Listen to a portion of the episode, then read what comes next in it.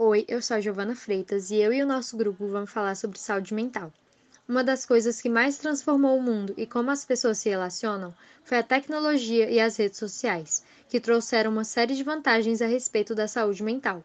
Uma vez que a internet e as redes sociais são um grande veículo de comunicação, onde se trocam informações o tempo todo de forma muito mais fácil e dinâmica, aproximando familiares e amigos, além de ser um ótimo passatempo em algumas ocasiões.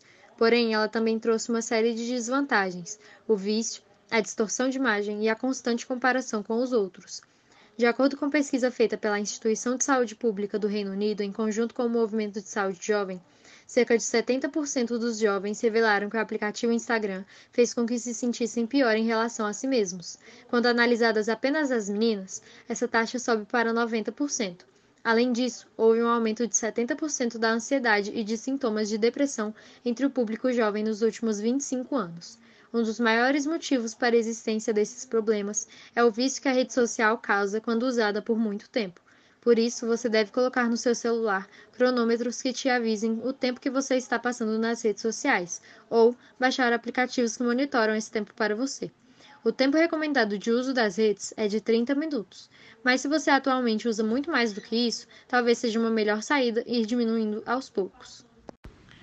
Bom dia, boa tarde ou boa noite a você que está ouvindo esse podcast. Antes de tudo, eu gostaria de me apresentar e falar sobre o tema que eu vou abordar. Eu me chamo Giovana Carlota e vou falar sobre a pauta muito necessária e recorrente nos últimos tempos: saúde mental na pandemia. Bom, de início é legal lembrar que do começo do ano passado para cá, o mundo inteiro tem enfrentado um impasse que prejudicou a todos, que foi a pandemia do Covid-19. Ter que lidar com o uso imediato de máscaras, o distanciamento social sem sair de casa por meses, o medo de pegar o vírus e a notícia crescente de milhares de pessoas sendo hospitalizadas e morrendo todos os dias de fato é muito assustador, né? Independente da estabilidade psicológica, passar pelo ápice de uma pandemia é muito difícil, algo que ninguém está preparado para passar. Então a tecnologia se tornou um escape para a maioria das pessoas. Matar a saudade dos familiares em chamadas de vídeo, maratonar séries, pedir delivery de comida, duvido que você não tenha feito pelo menos uma dessas coisas. Porém, a gente sabe que esse escape é momentâneo e os sintomas ansiosos decorrentes da pandemia é real. É importante lembrar que a ansiedade não é uma doença, mas um sentimento que todo mundo tem, mas de maneira exagerada pode trazer transtornos perigosíssimos. A saúde mental de muitas pessoas foi afetada durante a pandemia. Muitos deixaram de cuidar delas e muitos sofreram traumas que prejudicaram sua saúde, o que na maioria das vezes levou as pessoas à medicalização de forma exagerada e não prescrita. E é aí que entram os profissionais da saúde, como médicos, psiquiatras e psicólogos, importantíssimos nessa jornada, a qual todos deveriam ter acesso, juntamente com a tecnologia, possibilitando consultas online e um amplo e mais efetivo cuidado com a nossa saúde. Oi, eu sou a Ana Luísa Cardoso e o tema de hoje é a ansiedade, da normalidade ao transtorno. Com a chegada da pandemia da Covid-19, pessoas ao redor do mundo tiveram que lidar com uma mudança brusca dos seus hábitos diários e assim enfrentou o isolamento social. Muitos não têm saído de casa nesse momento, e isso acabou comprometendo em suas rotinas de trabalho ou escolares. Também na vida social e principalmente na saúde mental, que teve como resultado um aumento global em vários distúrbios mentais, como a ansiedade, por exemplo. A ansiedade é uma reação natural do nosso corpo, então é comum nós sentirmos algum tipo de preocupação e nervosismo ao longo da vida.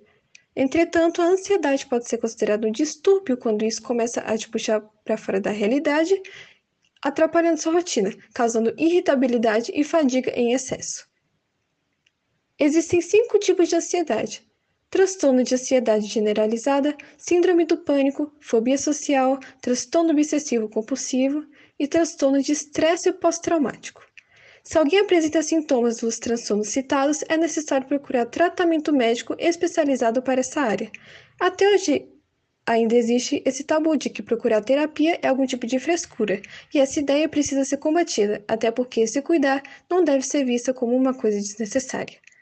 Lembrando que o próprio SUS disponibiliza consulta com psicólogos e psiquiatras gratuitamente. E algumas formas de lidar com a ansiedade é dedicar uma parte do seu dia para realizar atividades que te deixam mais alegre, como ler um livro ou assistir um filme, e também a prática de exercícios e um sono regulado também são bastante recomendados. Oi pessoal, eu sou a Kailane e hoje eu vou falar um pouco sobre depressão, suicídio e automutilação. Considerado o mal do século pela Organização Mundial da Saúde, a depressão ainda é um desafio para médicos e pacientes. A depressão é caracterizada pela perda ou diminuição de interesse e prazer pela vida, gerando angústia, algumas vezes sem um motivo evidente. Hoje, a depressão é considerada a quarta principal causa de incapacitação, segundo a OMS. Esse transtorno psiquiátrico atinge pessoas de qualquer idade exige avaliação e tratamento com profissional.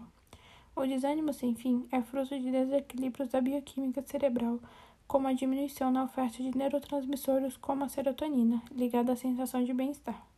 Em casos mais extremos, a depressão se estende até a automutilação e os jovens que realizam atos de flagelação em momentos de solidão, dor, angústia e muita tensão interna.